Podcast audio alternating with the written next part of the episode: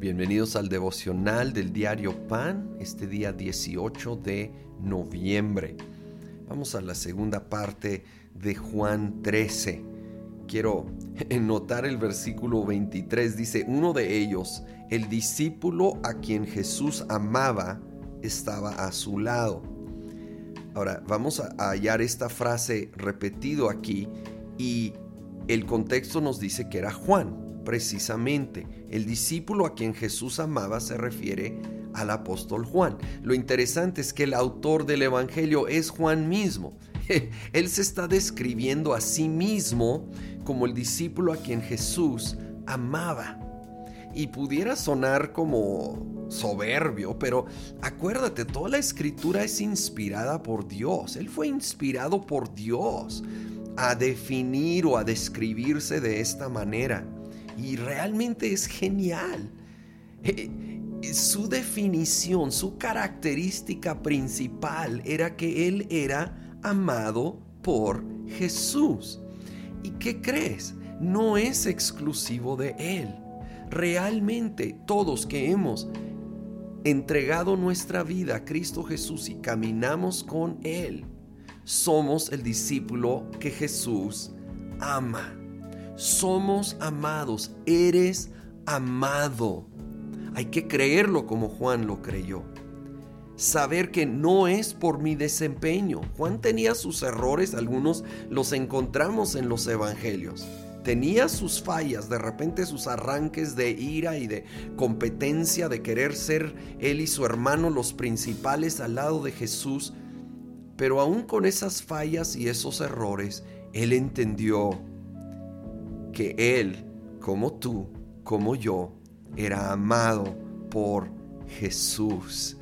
Oh, que podamos abrazar ese amor y luego dar ese amor. Precisamente quiero ver eso en el versículo 34. Este mandamiento nuevo les doy, que se amen los unos a los otros, así como yo los he amado. También ustedes deben amarse los unos a los otros.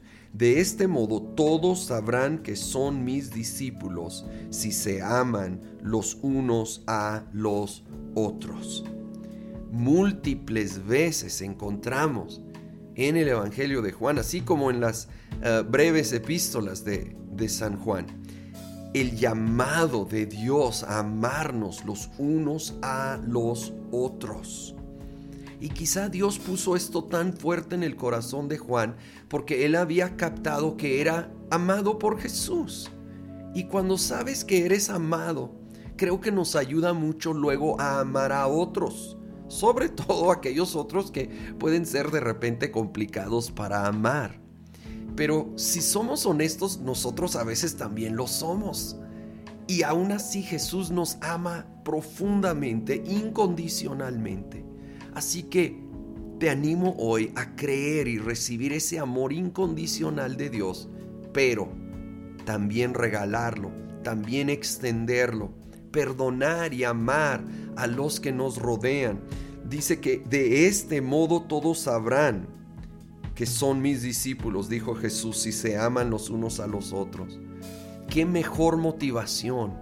Esto va a ser un testimonio que ayuda al mundo creer en Jesús, ver que el Evangelio es real, que puede provocar amor entre personas bien diferentes, de trasfondos diferentes, de opiniones diferentes, pero hay algo mayor que nos une, el amor a Jesucristo.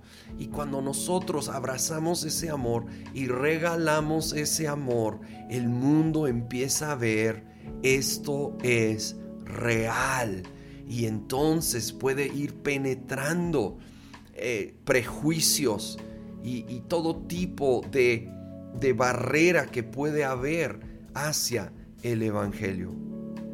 Señor, gracias por amarnos. Gracias que somos discípulos que tú amas, Señor, no por nuestra perfección o desempeño, Señor, sino por tu amor incondicional. Gracias.